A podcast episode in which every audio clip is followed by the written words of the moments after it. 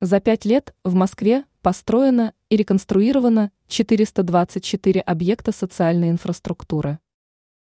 В бюджете столицы на каждый год закладывается минимум 30% на развитие социальной инфраструктуры. А в текущем году на эти цели было направлено почти 55% городского бюджета.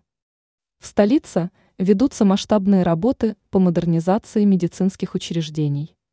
Безусловно, строятся и новые больницы, поликлиники, медицинские комплексы и специальные лаборатории по разработке и тестированию лекарственных средств. Но основные силы направлены на реконструкцию старых медицинских учреждений и их снабжение современным медицинским оборудованием и мебелью.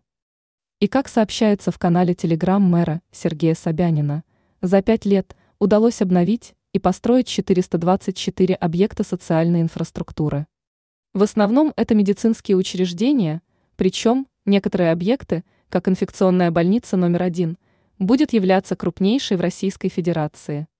При этом открываются новые центры по лечению онкологических заболеваний, отечественные компании уже освоили производство современного диагностического оборудования.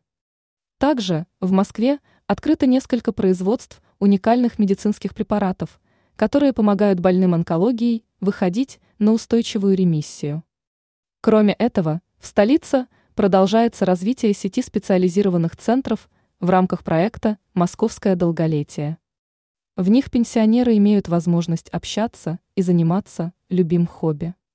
Плюс к этому простые общеобразовательные школы продолжают перепрофилировать в технологические образовательные площадки. Это позволяет учащимся получать дополнительное образование по понравившемуся предмету или области науки.